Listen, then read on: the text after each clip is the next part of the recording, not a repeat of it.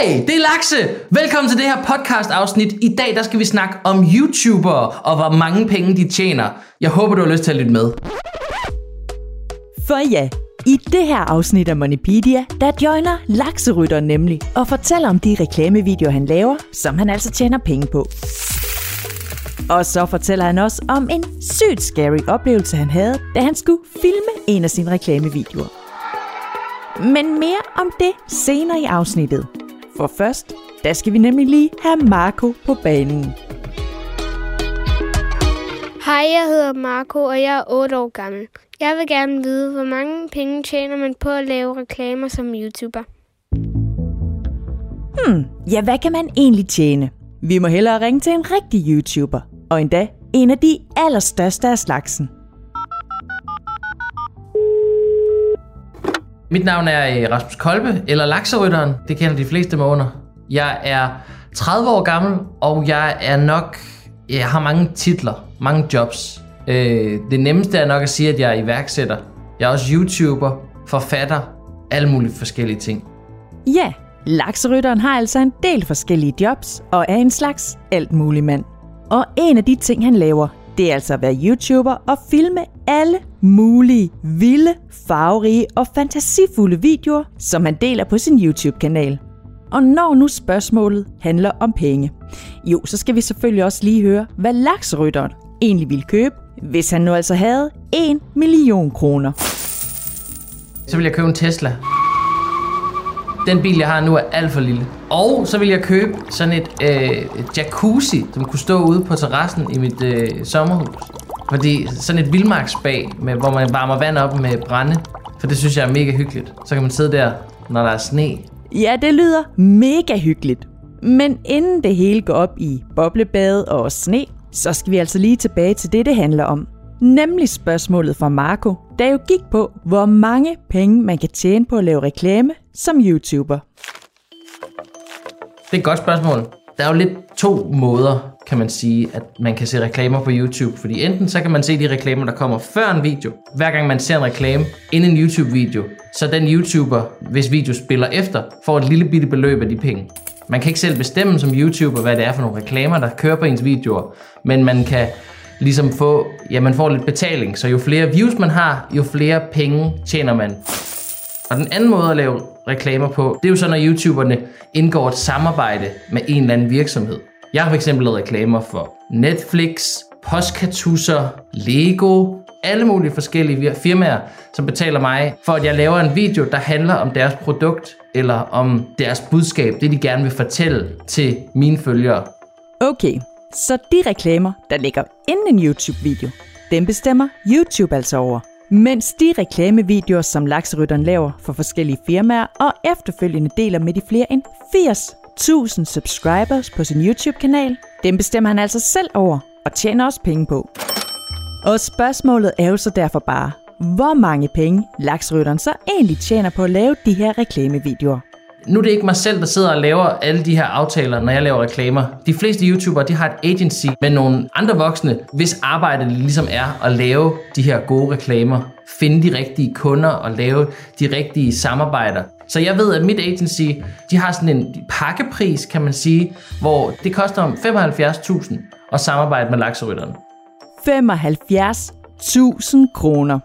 Det er altså det beløb, man som firma skal betale, hvis man gerne vil arbejde sammen med lakserytteren. Men hvad er det så egentlig, man får for de 75.000 kroner, som det jo altså koster?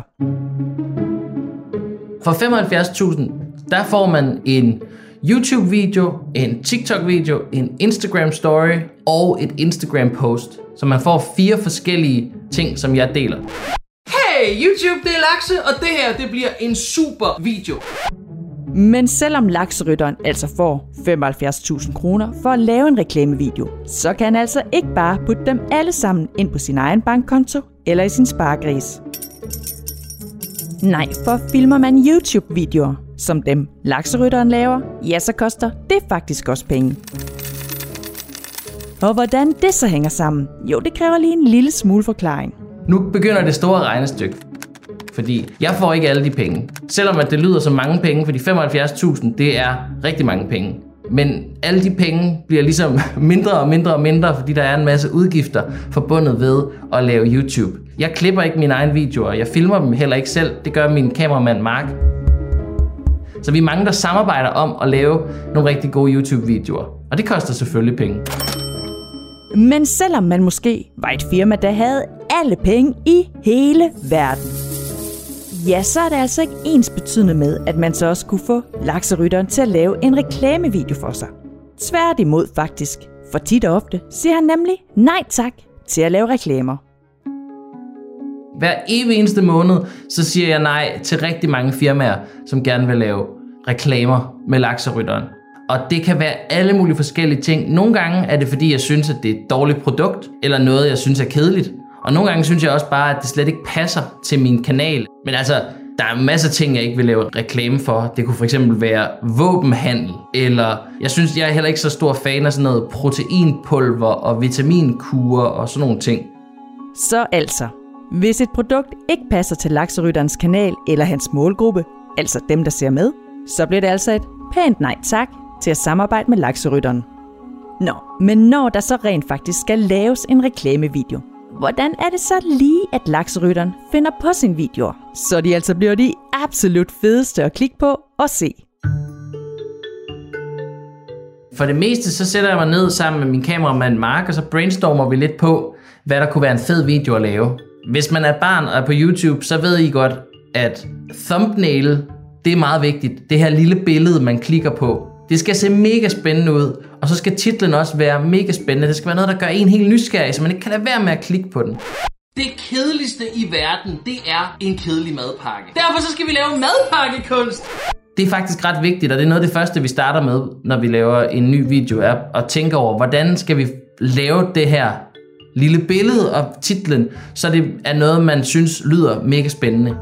Så thumbnailen, altså det lille billede, man klikker på for at se videoen. Det er sammen med titlen på videoen noget af det allerførste, lakserytteren får på plads. Men hvad så derefter?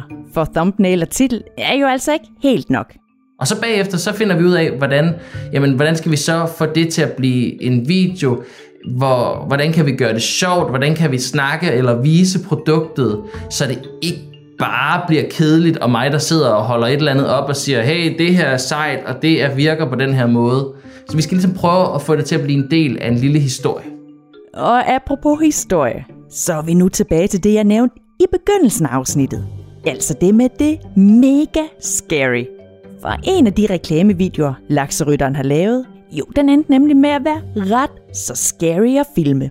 Den foregik nemlig på et elgammelt slot midt om natten. Vi filmede på et gammelt slot op i Nordjylland, som efter sine skulle være det mest hjemsøgte sted i Danmark. Og fordi det også er et museum, det her slot, så skulle vi så filme om natten. Så vi, vi startede først med at filme, når det var blevet mørkt, og så filmede vi hele natten. Hvis alting bliver sort, og du hører kirkeklokker, så starter vi helt forfra. Fordi der er kun én rigtig vej ud af den her labyrint. Og det var mega uhyggeligt at gå rundt på det der slot, fordi der var jo helt bælragende mørkt, og alle mulige underlige lyde. Og så Mark, min kameramand, han synes, det er meget sjovt at ligesom pranke folk og skræmme folk. Så hele tiden så gik man, og man vidste ikke, om hvornår Mark kom og sagde et eller andet, eller sprang ud et eller andet sted fra. Det var faktisk ret scary. Godt, det ikke var mig, der skulle filme den video.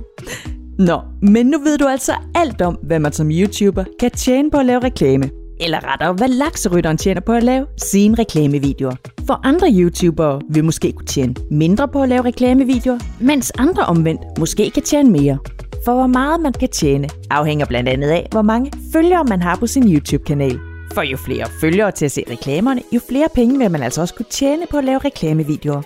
Og husk så også, at hvis du har et pengespørgsmål, som du vil gerne vil have svar på, så skal du blot sende det til os i en mail på moneypedia Og du kan spørge om alt muligt, så længe det altså bare handler om penge. Ha' det godt, og tak fordi du lyttede. Podcasten er produceret af Go Little for Pengeskyen, Danske Banks familieunivers.